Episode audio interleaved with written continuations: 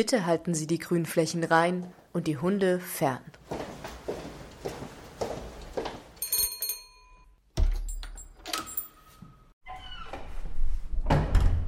Der Podcast über Care im Gemeindebau. Hier sprechen wir mit ganz unterschiedlichen Menschen über ihren Alltag im Wiener Gemeindebau und welchen Platz Care darin einnimmt. Über das kleine englische Wort wurde in den letzten Jahren immer mehr geredet. Care, sich kümmern, kann viele Formen annehmen. Um soziale Beziehungen, einen Garten, das Klima oder sich selbst. Es kann schön sein und eine Belastung. Wir fragen uns, wie beeinflusst Architektur Care in unserem Zusammenleben? Dafür schauen wir uns Gemeindebauten als ganz besondere Nachbarschaften in Wien an und fragen, wie lebt es sich dort? Und welchen Platz nimmt Care hier ein? Hallo, schön, dass ihr wieder dabei seid. Das ist die dritte Folge von Bitte halten Sie die Grünflächen rein und die Hunde fern. Und diesmal hört ihr Alice, Michel und mich, Sarah vom Kollektiv Raumstation. Für diese Folge unserer Podcast-Serie besuchten Alice und Michel unsere Interviewpartnerin Rachel Ita Amazima im 22. Gemeindebezirk. Rachel lernten wir kennen über die Wohnpartner, wo sie mehrere Jahre gearbeitet hat. Rachel und ihr Mann empfangen uns in ihrer Genossenschaftswohnung, wo die beiden gemeinsam mit den 15-jährigen Zwillingen zur Miete wohnen. Von da ist es nicht weit zu ihrer ehemaligen Gemeindebauwohnung im 22. Bezirk. Rachel wohnte bis vor einigen Jahren in diesem Gemeindebau. Damals waren ihre Kinder noch ganz klein. Sie erlebten ihre ersten zehn Lebensjahre dort. Bei Grüntee und Keksen kommen wir mit Rachel ins Gespräch. Vielen Dank, dass du mit uns das Gespräch führst. Wir haben uns über die Wohnpartner kennengelernt. Mit denen hattest du zu tun im Gemeindebau und die haben, haben mir gesagt, ich kenne da jemand, mit dem solltest du sprechen, die Rachel.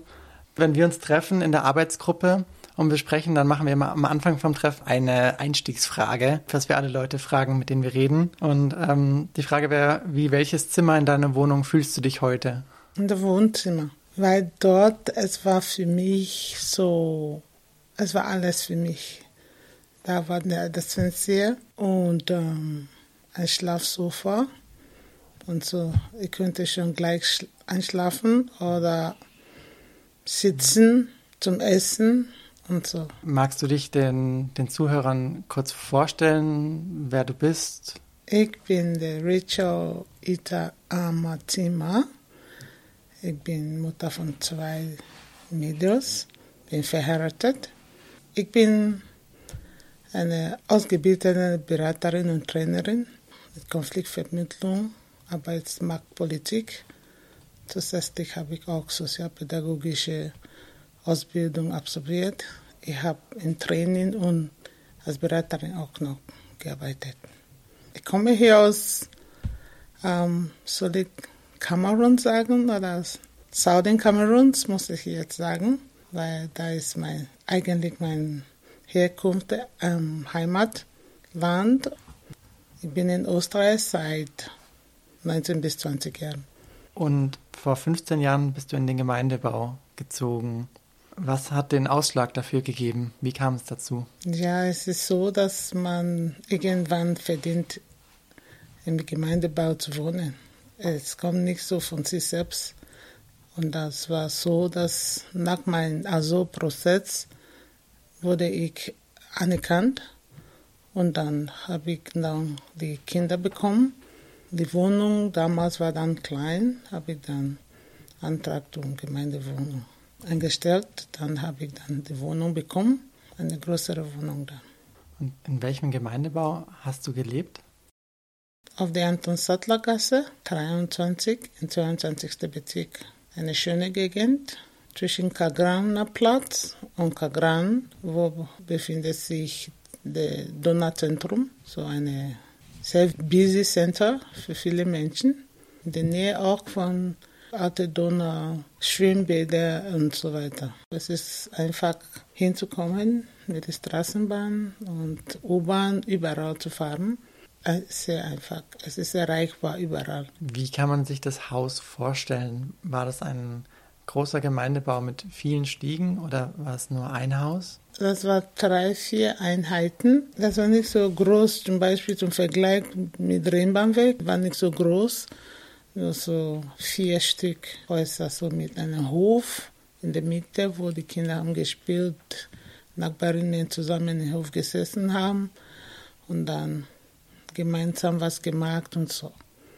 Ja, es war nicht so groß und nicht so klein, aber war kompakt und schön. Wie sah denn die Wohnung aus, in die du dort gezogen bist? Es war sehr schön für mich, weil ich habe früher in eine, einem Einzimmer gewohnt und dann auf einmal habe ich diese Dreizimmerwohnung bekommen. Größere Haus war und es war einfach so wow für mich. Und ein Haus mit Balkon, das habe ich mir gewünscht. Dann habe ich auch noch bekommen. Das war eine Freude für mich, weil ich habe gewollt, dass, gewünscht, dass die Kinder am Balkon vielleicht so weit sehen kann, so eine, ähm, einen Blick, Weitblick haben am Balkon. Das war, das war wirklich schön. Wie alt waren deine Kinder? Die Kinder waren dann, die haben da von ein Jahr bis neunte Jahr gelebt, bis zehnte Jahr, glaube ich, ja. Wie kann man sich diesen Hof vorstellen? Dieser Hof wirklich war groß genug mit so äh, in der Mitte, ja, war so dieser große Baum und es hat mir so wie soll ich zu Hause sagen oder wie wo ich geboren bin. Es gab immer diese große Baum, wo die Leute in, sie sitzen am Abend und diese Community-Gefühle bekommen haben und erzählen und reden und bis am Abend auch so im Sommer. Gibt es noch so andere Räume jetzt in deiner Wohnung oder in deinem Haus im Gemeindebau, wo du sagen würdest, das ist so ein Ort, wo du mit deinen Nachbarn Austausch hattest? Gemeinschaftsraum war der Hof, ja, wo die Kinder gespielt haben. Und komischerweise war diese junge Familie, die, die waren neu eingezogen mit zwei Kindern auch gegenüber, direkt gegenüber von mir, habe mir gedacht, aha, meine Kinder haben endlich so ähm, Freundinnen äh, getroffen, weil vor vielen Jahren waren nur meine Kinder auf diese, als Kinder im Stiegenhaus. Und dann, als der eine gestorben war, dann war diese Wohnung leer und eine jüngere Familie mit zwei Kindern. Aber Komischerweise, erster Tag, die sind gekommen, habe ich sie Strom gegeben, dass ich irgendwas im Zimmer bauen und so. Und nachher haben, das war fremd für mich, weil die wohl, man grüßte, die antworten nicht. Die war überhaupt nicht interessiert. Und ich habe mir gesagt, aha, aber das sind junge Leute. Wie kann das sein, dass in dieser Generation, dass junge Menschen mit mehr Wissen, mehr Exposure sozusagen, dann fehlt diese Beziehung und so mit anderen und so. Früher kann man sagen, ja, vielleicht die älteren Menschen sagen, geh heim. Aber jetzt ist es, es ist viel moderner geworden und Internet und viel Informationen. Wie kann das sein? Aber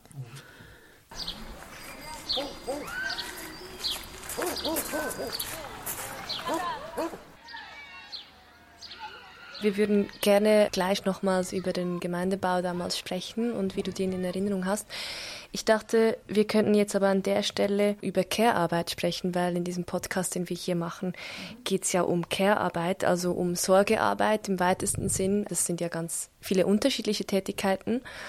Und vielleicht steige ich mit der Frage ein, für wen das du eigentlich sorgst in deinem Alltag. Das kommt mir sehr, vor, sehr bekannt vor, weil ähm, als ich mit den Kindern damals in den Gemeindebau angezogen war, es gab eine ältere Dame, die zu uns gleich gekommen war. Ich habe sie als Oma genommen, weil sie war wirklich da für die Kinder. Sie war die, die einzige, die für uns wirklich, sie hat uns als ihre Familie so genommen.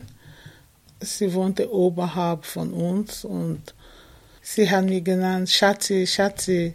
Und es war nichts lange, dass die Kinder groß, groß mit Schatz, Schatz ist da, wir gehen zu Schatzi und so weiter. Wie sah dieser Austausch aus? Also was hat sie gemacht? Sie hat so Kleinigkeiten, immer so äh, Kuchen oder so Nüsse oder so Geschenke zu Geburtstag und so sind wir manchmal gemeinsam in die Kirche gegangen. Sie hat uns in der afrikanischen Kirche oft damit gefeiert und so zu Weihnachten oder so Oster oder so irgendwelche was. Sie hat sich so wohl gefühlt und obwohl sie war auch wirklich krank, sie war auf der einen Seite mit Lehm, aber sie war lebvoll. Sie war wirklich die Einzige, die sie hat uns so genommen im Gemeindebau. Ging das auch in die andere Richtung? Also hast du dieser Nachbarin auch geholfen in ihrem Alltag? Wie sah diese Hilfe aus? Am Anfang hab, wollte ich schon die Tränen runterlassen, weil sie, sie brauchte viel Hilfe, weil sie war lehm auf der äh, rechten Seite und dann musste ich immer hinauf so zum Essen vorbereitet und obwohl sie hatte Helfer, die kommen, aber sie hat immer gesagt, Schatz, bitte kommen Sie oben, ich brauche was. Die andere war auch, es gab manche Familien, die war auch sehr lieb, aber es gibt manche, die, was machen sie hier? Die Kinder sind immer so laut. Und wenn irgendwas schief gegangen war, in Stiegenstock, die sind gleich zu mir gekommen. Die haben dann geklopft und gefragt, sind Sie zuständig, sind Sie derjenige, die den, dem Sofa am Gang gelassen hat? Habe ich gesagt, nein. Wie, wieso soll das sein? Ich musste nicht derjenige sein, die das gemacht hat. Also du hast mit deinen Nachbarn auch so eine, also du kannst dich, wie ich jetzt merke, im Gespräch irgendwie gut erinnern und du hast viele schöne Erinnerungen, aber auch so ein paar Erinnerungen, die vielleicht, wo es Reibungen gab oder wo es nicht so gut funktioniert. Ja, da haben wir gesagt, es hängt ab von den Menschen hier nichts, nichts weil, weil ähm, ich was Falsches getan hat oder, oder die Kinder oder so. Weil normalerweise Kinder sind Kinder, die laufen hin und her, die holen was von oben und wieder runter und die laufen hin und her auf die Stiege hinauf und das ist ganz normal. Und dann man sagt, bitte langsam gehen, aber trotzdem, ja Mama, aber die gehen dann mit den Freundinnen und laufen manche Leute nehmen das, das, die finden das nicht normal. Aber wenn die ihre Enkelinnen und Enkel zu Besuch noch kommen, dann laufen die auch. Ja, die sind Kinder, sind Kinder. Man kann nur sagen, bitte tun Sie das nicht, aber die machen für kurze Zeit und dann wieder sind die wieder Kinder hin und her zu laufen. Aber ganz und grob kann ich sagen, für mich persönlich, meine Zeit im Gemeindebau die Beziehungen, die ich abgeschlossen habe, war wirklich schöne Zeit. Es klingt so, als ob du doch sehr enge Beziehungen hattest, auch teilweise mit deiner Nachbarschaft oder also, dass es irgendwie Beziehungen sind, die, ja, wo du die Menschen wirklich auch ein Stück weit kennengelernt hast. Die Leute, die wirklich Hilfe gebraucht haben, sind zu mir gekommen, weil es gab andere Dame auf Stiege 4. Sie war ein bisschen ähm, behindert und sie kam immer wieder Ihre Geld reicht sie nicht. Sie braucht Hilfe, ich sowas ausborgen. Nicht, dass ich so viele hatte, aber ich verstehe, wie schwer es sein kann, wenn man so wenig hat. Ich habe immer gegeben, hat sie gesagt, ja, ich gebe dir zurück, aber bis heute. ja. ja, aber äh, äh, es ist halt so. Also es gibt ja auch Leute, die wohnen irgendwo in, einer, in einem Wohnblock und die sehen ihre Nachbarn überhaupt nicht. Die Nachbarn sind eigentlich einfach in ihrer Wohnung und dann lebt man so ein bisschen aneinander vorbei. Wie würdest du das einschätzen? Ist das etwas, was für dich so komplett fremd ist? Als dieser andere Nachbar gestorben war, dann bin ich zum Begräbnis gegangen. Die Familie hat gesagt, du bist nicht lange da mit uns, aber trotzdem bin ich zur Beerdigung gekommen. Die Leute, die wir seit 30 Jahren, 40 Jahren gemeinsam, keine von denen ist gekommen. Für mich, ich gehe immer zu den Menschen und reden und fragen, was ich fragen möchte. Und wenn man so viele negative Dinge zu sich nimmt, dann bleibt dann. Vielleicht kannst du noch kurz ein bisschen ausführen, wieso du damals dich entschieden hast, dass du da weggezogen bist. Für uns, es war im Gemeindebau sehr schön zu wohnen, nur dass es war jetzt klein und die Kinder wollten ein eigenes Zimmer. Dann haben wir dann dieses neue System bei Wiener Wohnen musste man zwei, drei, vielleicht vier Jahre dann warten auf eine Wohnungtausch oder größere Wohnung. Haben wir entschieden, dass es wäre, wir, wir mussten lange warten und da wollten wir auch nicht. Also eigentlich dieses Gemeindebausystem war jetzt für dich, für deine Familie zu wenig anpassungsfähig, weil es nicht schnell genug ging jetzt. Ja, das ist, ja, diese Geschichte, dass man nicht so schnell auf eine kleinere Wohnung zu einer größeren Wohnung kommen. Ja, es gab diesen Prozess, entweder man zu diese Annonce schreiben, dass ich will das und so, bis jemanden finden und die Wohnung tauscht und so. Das war, glaube ich, dass wir hatten so viel Zeit. Und das war dann eigentlich der ausschlaggebende Grund, wieso ihr euch gesagt habt, okay, wir müssen jetzt aus diesem Gemeindebau raus und wir werden uns jetzt was anderes suchen, was aber dann nicht mehr im Gemeindebau ist. Mhm, weil es war schneller, ja, sozusagen ähm, Genossenschaft gehen. Ich kann schon sagen, wir hatten Glück, hierher so schnell in einer kurzen Zeit hier zu finden. Weil normalerweise muss man auch von, von Planung und so weiter schon. Jemand hat dieses Apartment abgegeben. Ansonsten sollten wir auch noch vielleicht weiter suchen. Vorher hatten wir auch noch vier, fünf Häuser geschaut, zum zweiten, dritten Platz gekommen, hat es geschafft. Mhm. Gibt es so Unterschiede von der Stimmung oder von der Atmosphäre oder von den von der Art, wie man hier wohnt, gegenüber dem Gemeindebau? Gibt es für dich was, wo du, wo du heute denkst, so, das war wirklich speziell Gemeindebau damals? Also das finde ich in anderen Wohnform nicht mehr. Ich glaube, irgendwie vermisse ich äh, Gemeindebau. Ich weiß es nicht, ja, warum. Weil hier in der Gemeindebau wohnte ich in Hof, ja. Dann, wenn ich von Stiegenhaus hinausgehe, dann finde ich die Leute schon im Hof und dann gab es diesen Kontakt. Aber jetzt wohne ich hier gleich auf der Straße. Wenn ich hinausgehe, dann sehe ich nur noch fremde Leute. Ganz wenig Kontakt, dass ich hier im Hof sitzen und mit den Leuten was zu tun und so. Diese Nachbarschaft fehlt mir wirklich hier.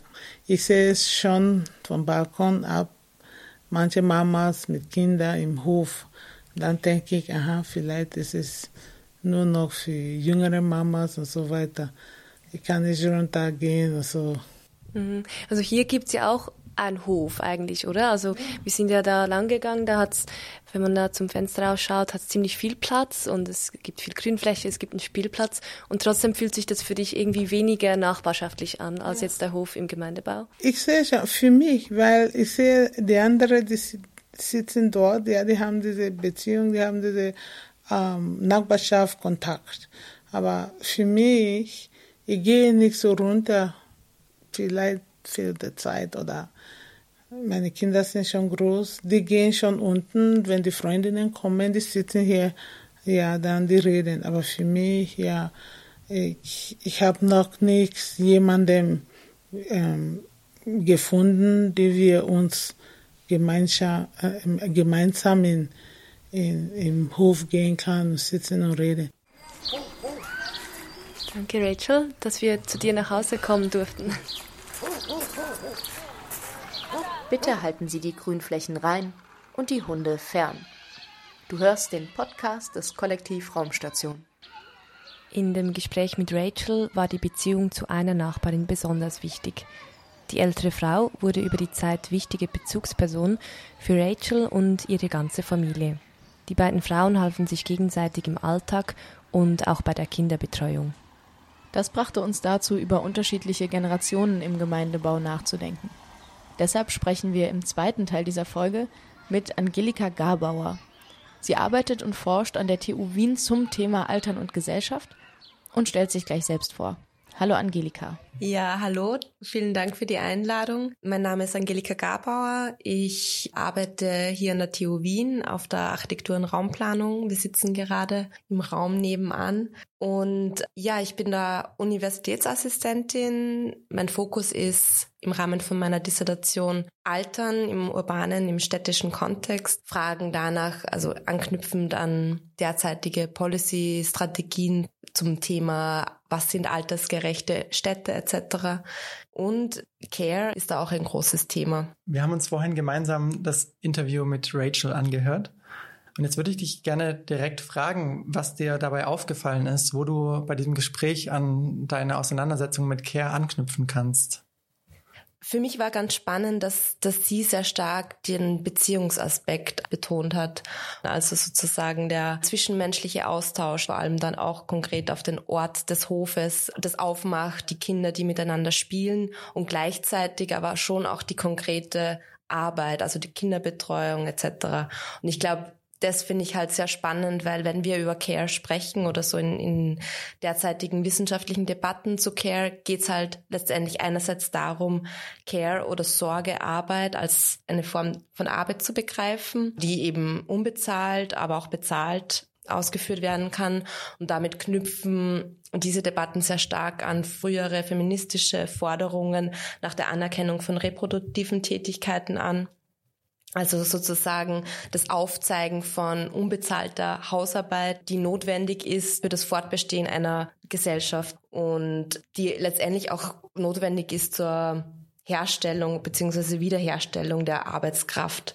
Also wenn wir daran denken, dass es die idealtypisch betrachtet die Frau, Mutter, Hausfrau braucht, die den Mann, der erwerbstätig ist, umsorgt, Essen zubereitet etc. Der Begriff Care drückt da nochmal sehr viel stärker den Fokus auf die Beziehungen aus und schaut sich auch an, dass halt Care-Arbeit letztendlich nicht vergleichbar ist. Also wenn wir dann zum Beispiel daran denken, dass die Beziehung ähm, des Vaters gegenüber dem Kind eine andere ist oder eine andere Form von Arbeit letztendlich auch im Unterschied zu der Beziehung zwischen dem Kindergartenpädagogen oder der Kindergartenpädagogin und, und dem Kind. Daran anknüpfend begreifen wir Care oder das Sorge tragen auch als eine Form der ethischen Praxis. Das wäre dann nochmal so der zweite Begriff. Also es geht nicht nur um die Arbeit, sondern es geht auch um Fragen, wie wir miteinander leben wollen. Es knüpft an Fragen von, was ist das gute Leben an und damit auch, dass wir alle immer teilweise mehr, teilweise weniger Unterstützung, Sorge brauchen, benötigen. Und letztendlich spannend ist ja dann auch nochmal, dass es nicht nur um die Beziehungen zwischen Menschen geht, sondern auch die Beziehung zwischen Mensch und Umwelt, vor allem wenn wir jetzt an Klimakrise, ökologische Krise denken.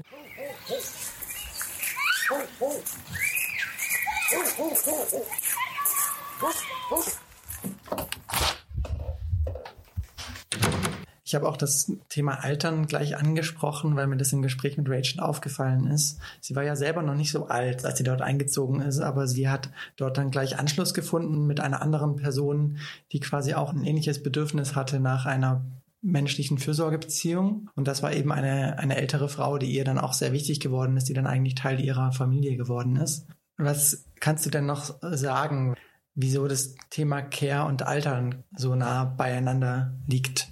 Und was die Rolle der sozialen und gebauten Umwelt dabei ist. Ich finde es halt ganz spannend, erstens mal auch so euren Fokus auf Nachbarschaft oder, oder den Gemeindebau, jetzt in dem konkreten Fall bei Rachel. Es gibt schon sehr viele wissenschaftliche Auseinandersetzungen, die sehr stark diese Notwendigkeit oder die Relevanz von, von Nachbarschaft, von dem unmittelbaren Wohnumfeld betonen. Das heißt, ähm, dass das immer relevanter wird oder wichtiger wird, je älter das Menschen werden. Also das hat natürlich auch was damit zu tun, dass Distanzen einfach geringer werden aufgrund von ähm, Beeinträchtigungen, also einerseits diese Ebene und auf der anderen Seite sehen wir jetzt so in den letzten Jahren, Jahrzehnten einen sehr starken Fokus auch auf Policy-Ebene, dass die Nachbarschaft als ähm, wichtiges politisches Instrument teilweise äh, thematisiert wird, um Fragestellungen von Altern zu beantworten. Kommen da bei dem Punkt so von neuen Bedürfnissen im Alter, kommt da noch was dazu, außer die eingeschränkte Mobilität?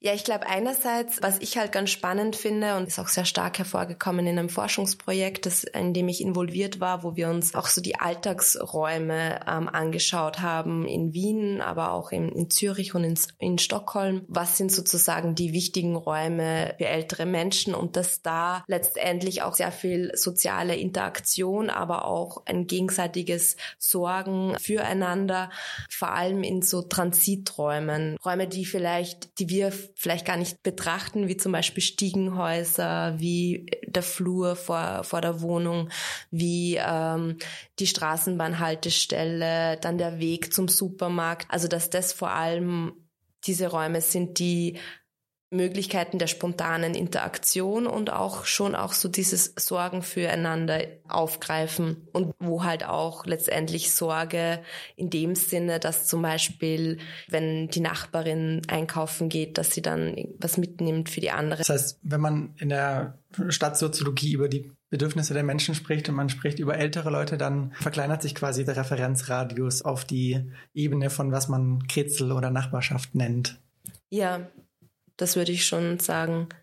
Spannend ist eben da, dass gerade vor allem auch im Kontext von Stadtplanung, aber auch auf politischer Ebene von ähm, Stadtpolitik diese Idee des intergenerationalen Wohnens oder der intergenerationalen Räume sehr hervorgehoben wird und es gibt auch unterschiedliche Projekte, also so Mehrgenerationen Wohnen auch zum Beispiel konkret gibt es eine, die vermitteln äh, WGs für ältere Menschen und jüngere Menschen. Also in der Regel die jüngeren Menschen sind dann eher Studenten und Studentinnen, die günstig wohnen können, aber dafür Sorgetätigkeiten oder übernehmen oder sich halt auch um die älteren Menschen kümmern, weil gerade auch, wie du angesprochen hast, so diese Einsamkeit im Alter ist ein sehr großes, ähm, brennendes Thema.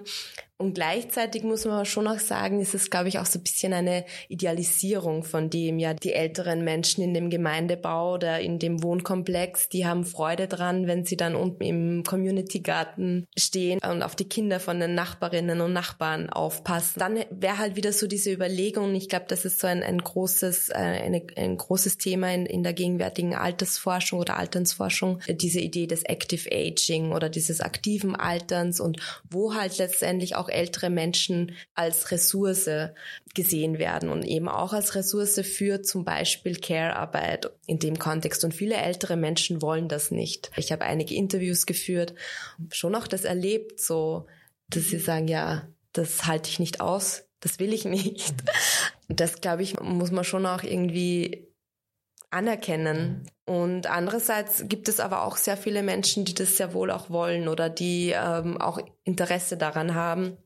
Und ich glaube, auf so einer im Kontext von Wohnen und Altern, Nachbarschaft, wäre eben genau diese Idee oder die eben sehr gut passt auch in, in die Vorstellung von oder die Wichtigkeit von Nachbarschaft, dass ältere Menschen so lange wie möglich zu Hause wohnen und zu Hause altern. Weg von diesem davor eher stärkeren äh, Fokus auf Pensionisten oder Seniorenwohnheime hin zu einem ja, es wird dann sehr oft als Aging in Place so zusammengefasst.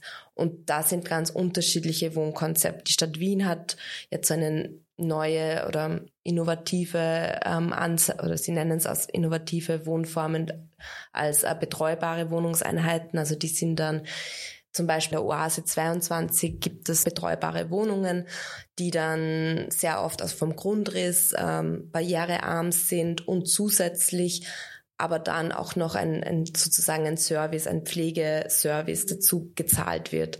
Also diese Leistung ist jetzt nicht, dass man umfangreiche Pflege braucht, sondern eher auch sehr stark auf dieser Community-Building-Ebene. Also das heißt, es wird dann einmal im, in der Woche gibt es zum Beispiel einen Nachmittagscafé, wo sich dann die älteren Menschen in dem, in der Siedlung oder in dem Wohnkomplex treffen, sich kennenlernen, Austausch machen und das wird auch angeleitet oder organisiert von einer ähm, Einrichtung. Genau, und ich glaube, das ist auch nochmal wichtig, wenn wir über Care sprechen, geht es ja auch immer darum, äh, sich anzuschauen, wer hat Recht auf Sorge oder ähm, wer bekommt Sorge, wer macht die Arbeit beispielsweise und wer ist davon ausgelassen. Also das heißt, es geht immer auch um ganz konkrete soziopolitische Strukturen, um Ungleichheiten und dann natürlich auch die Frage danach, wie gut bezahlt oder wie sind die Bedingungen, also von Sorgearbeit, von ähm, Care-Tätigkeiten. Ich glaube, da, da geht es ganz stark einfach auch um den ökonomischen Aspekt, den wir niemals ausklammern dürfen.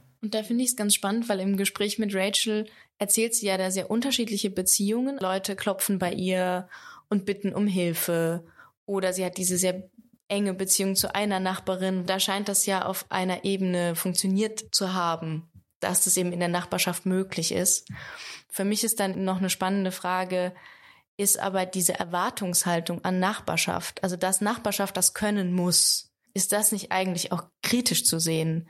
Also wo fängt Engagement an und wann wird es wie politisch gefordert? Ja, ich glaube, das ist auch dieser wichtige Aspekt nochmal, den wir uns, glaube ich, auch kritisch ansehen müssen. Also auch in Wien ähm, gibt es einige Förderprogramme für ganz konkrete Nachbarschaftsprojekte, Initiativen etc., dass die letztendlich eingebettet sind teilweise in so etwas, was wir in der Politikwissenschaft als aktivierender ähm, Wohlfahrtsstaat oder Sozialstaat äh, bezeichnet wird. Also das heißt letztendlich, dass dadurch ähm, sozialstaatliche, wohlfahrtsstaatliche Leistungen gekürzt werden oder kompensiert werden durch freiwilliges Engagement und dass dadurch natürlich auch Formen von der Deprofessionalisierung von bestimmten Pflegetätigkeiten äh, einhergeht. Und dann ist natürlich schon die Frage, wenn, wenn an Nachbarschaft auf politischer Ebene Ansprüche gestellt werden, die sich dann um Integration, also wir hatten ja auch bei Rachel das Thema der Migration, Ansprüche, dass Nachbarschaft dafür Integration, was auch immer das dann bedeutet, leisten soll, dass sie Kinderbetreuung, dass sie, dass sie für soziale Kohäsion dastehen sollen, glaube ich, ist das teilweise auch sehr problematisch.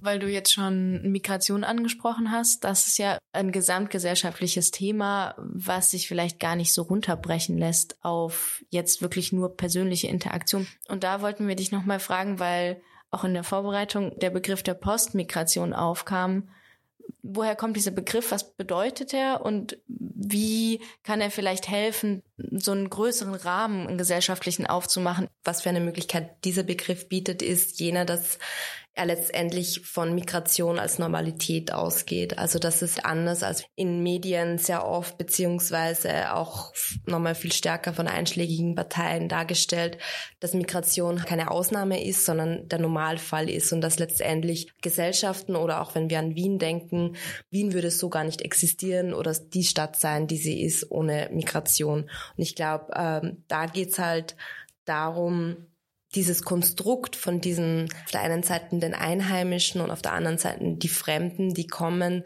äh, aufzubrechen oder zu zeigen, dass das halt etwas Konstruiertes ist und dass es halt letztendlich so etwas wie die österreichische Mehrheitsgesellschaft oder die Wiener oder Wienerinnen nicht gibt. Ich glaube, das wären mal solche Überlegungen, diesen Begriff Migration, wie der aufgeladen ist, aufzubrechen und zu zeigen, auch da natürlich, es geht dann auch nicht irgendwie darum, das jetzt zu idealisieren und zu romantisieren, sondern auch aufzuzeigen, dass halt dadurch auch sehr viel passieren kann, sehr viel Neues entstehen kann. Und ich glaube vielleicht da nochmal, also natürlich die Frage davon, wie gehen wir mit Konflikten in dem, in dem Kontext um, wie es auch die Rage angesprochen hat. Letztendlich spricht sie von Rassismuserfahrungen ähm, und die dürfen wir auch nicht klein sprechen. Also das heißt, es braucht natürlich bestimmte Einrichtungen, niederschwellige, ähm, äh, niederschwelliges Angebot und andererseits auch nochmal vielleicht zu schauen, wie können wir, also ich habe im Rahmen einer Lehrveranstaltung haben wir uns beispielsweise,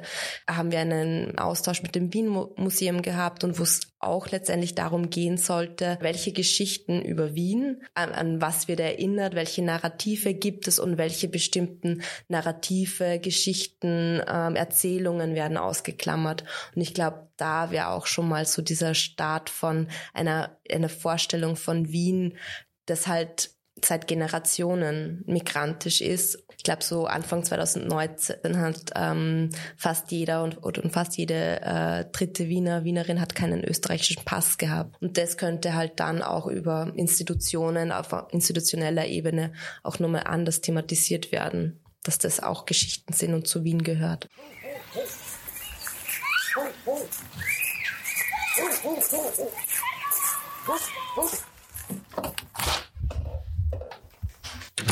Wir haben ja den Titel Bitte halten Sie die Grünflächen rein und die Hunde fern. Da wäre meine Frage, gibt es da programmatische Ansätze, um eben diese Interessenskonflikte irgendwie miteinander zu verknüpfen. An was mich das jetzt ganz schnell erinnert, ist an eine ältere Dame. Das war jetzt zwar jetzt kein klassischer Gemeindebau, aber das war eben im Kontext von so betreubaren Wohnungen. Die hat mir immer erzählt, ja, dieser Flur, das wäre doch so praktisch, wenn wir uns da hinsetzen können, wenn da Kisten und Polster sind. Und es hat halt dann echt auch, also es war eigentlich aus so einer Planer oder architektonischen Perspektive, vielleicht ist es einfach nur der Flur oder das Stiegenhaus, da geht man durch.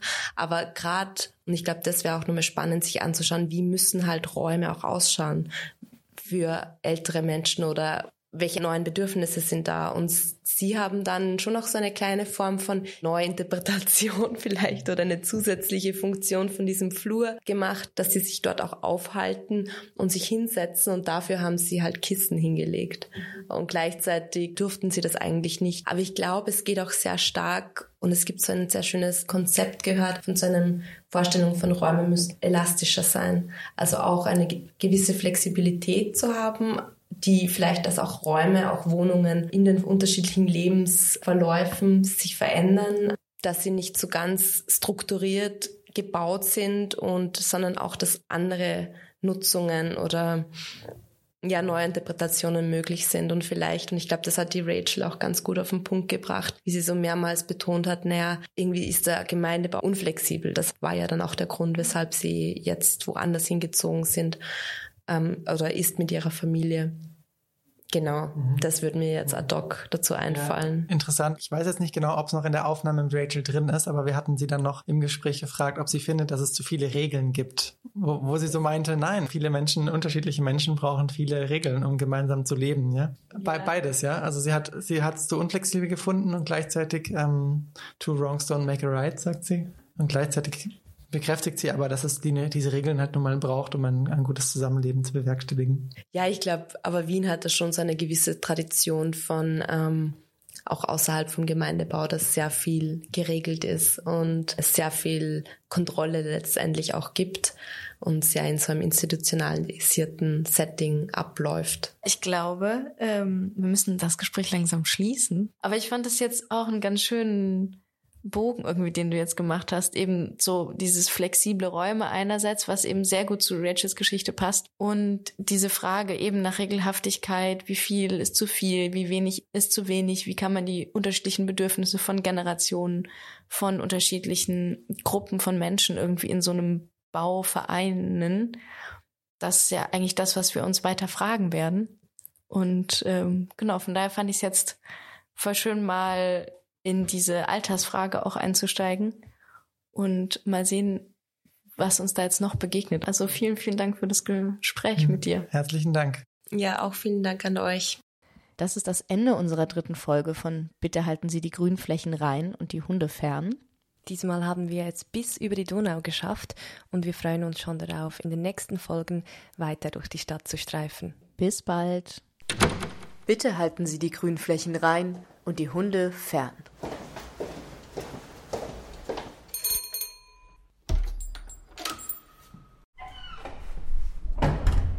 Der Podcast über Care im Gemeindebau.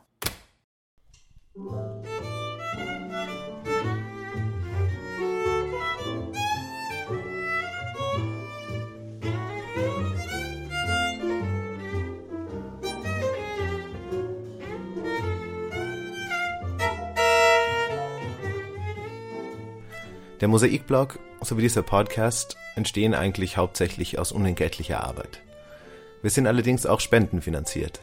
Unter www.mosaik-blog.at unter dem Reiter Spenden gibt es die Möglichkeit, einmalige Spenden oder auch Daueraufträge einzurichten. Und die, die gerade finanziell gut dastehen, könnten sich überlegen, vielleicht noch andere linke Medien etwas zu fördern – um 120 Euro gibt es beispielsweise ein Förderabo für den Augustin. Oder aber auch die Anschläge lesen sich wirklich gut. Unser Jingle stammt von der hochtalentierten Sejin Jeon.